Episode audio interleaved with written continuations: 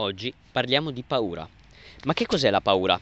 Ovviamente è un'emozione caratterizzata da un senso di insicurezza, smarrimento e ansia di fronte a qualcosa che possa recarci un danno, un pericolo quindi, e abbiamo una reazione intensa o meno in base a come siamo fatti e al contesto. È caratterizzata da un turbamento forte, improvviso, quando c'è un pericolo inaspettato o che comunque ci coglie di sorpresa.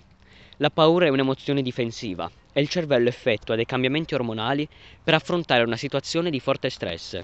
Più precisamente, un'area quasi insignificante per grandezza, chiamata ipotalamo, lancia l'allarme e viene rilasciata adrenalina, che ci stimola ad avere reazioni immediate, aumenta il battito, mette in allerta i muscoli, affina i sensi e i riflessi.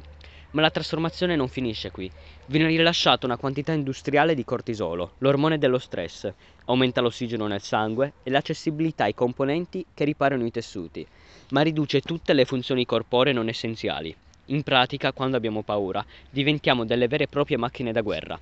Ma la potenza di calcolo e la capacità di creare strategie immediate semplicemente diminuiscono e con loro tutte le funzioni cognitive. Infatti la mente rimane concentrata solo sullo stato di imminente pericolo e si focalizza sulla soluzione più utile, ma che non sempre è la più sensata.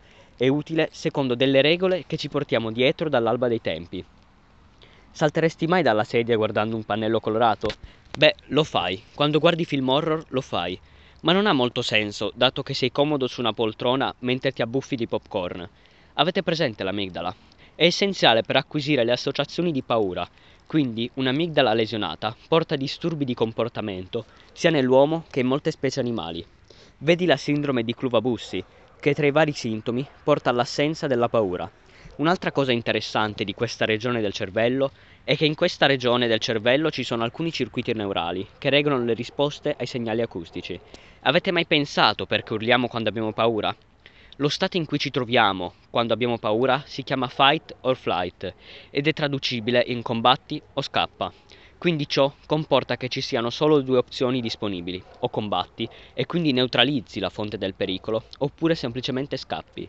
Ma se è così semplice, allora perché veniamo bombardati di sensazioni che non c'entrano? Angoscia, nervoso, aggressività, tutto per colpa del cervello e molto spesso siamo fottuti dalla paura della paura. Ecco perché si dice che ci siano delle paure fondamentali a cui si possono ricondurre anche le nostre paure più piccole ed intime. E tutte queste paure costruiscono un bellissimo e fantastico muro. Ci limitano nella nostra esistenza. La paura va presa per mano perché stimola la memoria e l'apprendimento. La paura è anche uno dei mezzi più potenti per provare emozioni. La paura è anche un'emozione nobile. Sai perché? Solo gli intelligenti provano paura, gli stupidi non ce l'hanno, la loro è solo incoscienza. Quante volte sei caduto prima di riuscire ad andare in bici? Evitare la caduta significa evitare la paura. Prevengo la caduta, quindi prevengo la sua risoluzione, ma se rimbalzi non impari. Se cadi, sì.